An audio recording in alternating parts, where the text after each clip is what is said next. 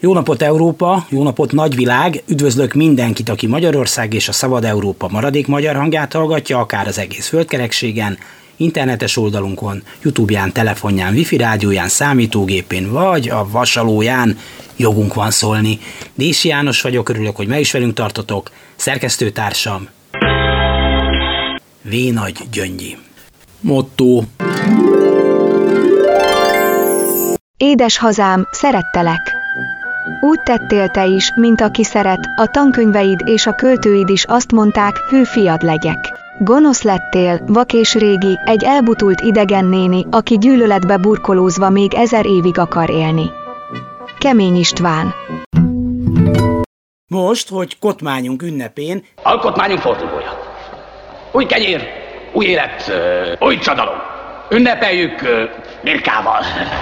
Szép kitüntetést kap az úgynevezett Kitörés napja című szélsőjobbos, nyilaskás provokáció szervezője és a pedofilokat rejtegető szerzetes, valamint a sörvirsli újból olcsóért van a proletárnak, miközben Lőrinc bekanyarodik 1000 tanár 100 éves fizetésével Monte Carlónál a sarkon, és valaki 10 másodperc környékén szalad, igaz nem a Honvéd kórház szülészetére, mert az átmenetileg zárva. 10 másodperc és alig pár százmilliárd, ez már jachtból is sok lenne, de a zsebdú cseh olimpiáról álmodik szabad idejében, és kimerné az ő álmát megzavarni. Világbajnokok lettünk, mondjuk az infláció mértékéből, de ez mégiscsak szép siker, amelyre valamennyien büszkék lehetünk, és még stadiont se kell hozzá Mészárosnak építenie, habár azt ő álmából felkeltve félkézzel is tud. Nem tudom, hogy milyen előnnyel jár. Hát gazdasági előnnyel biztos nem jár, politikai előnnyel se jár. Hát nem hiszem, hogy politikai. Micsoda félkéz, micsoda homlok, micsoda? Mint tudjuk, a zéró tolerancia határozott kormányzati elvének megfelelően azonnal elbocsátották azt a biztonsági őrt, aki a nyakán SS jelet viselt, az ilyesmi valóban tűrhetetlen. Kétségtelen, a hónaj tetoválása vércsoporttal annyival jobb volt az elődöknél, hogy azt nehezebben lehetett nyilvános helyen fotografálni. Szóval, SS jel nincs a tarkón. Nagyon helyes, miközben azokban a pillanatokban, amikor a megtévedt zsoldost éppen kirúgták, pár száz méterrel arrébb a mosolygó köztársasági elnök magas állami kitüntetést ad egy fickónak, aki évről évre neonáci provokációt szervez az úgynevezett Kitörés napját.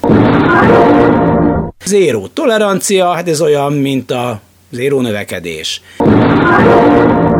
Kitüntetés a neonáci esemény kreátorának, amivel ide vonza évről évre fél Európa derék fasisztáit és a mi hazai nyilaskásainkat is. Jutalmat érdemel, ide nekünk a fasisztát is. A szélsőjobb szavazó is csak fideszes a lelke mélyén, ráadásul erőszak értelmére, engesztelhetetlen gyűlöletére és korlátolt izzadság szagára komoly a szükséglet, amikor folyik a cigányozás, a buzizás és a fóliába csomagolás. Ugyanitt türk tanács átvehető. Pozitív zéró tolerancia,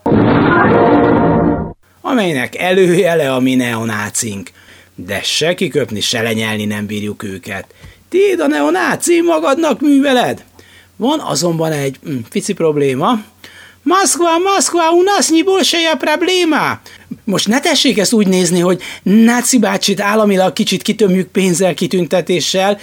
Mi ugyanis, hát egyrészt tudjuk, hogy azokat az országokat megtetszenek támadni, aztán ott gyilkolászni, öldökölni, rombolni, ahol fasisztákat vizionálnak. Ahol egy fasiszta felüti a fejét, oda lecsap Putyin bácsi, de ide ne tessék, mert ez kebelbeli nácicska, az meg még csak nem is büdös nekünk. Az, hogy ki a fasiszta, mi mondjuk meg. Másrészt azon a Kitörés napján, amire már így államilag megbecsülve fogunk emlékezni, mégiscsak oroszokat öltek, aztán persze ők a kitörőket, akik a fasiszta uralom tömeggyilkos végvárai voltak, de azért nekünk ugye megtetszik tudni bocsátani, hiszen a KGB-s luxusórás főpapot is leszedettük a szankciókról, hogy Isten minden erejével tudjunk küzdeni a fasiszták ellen.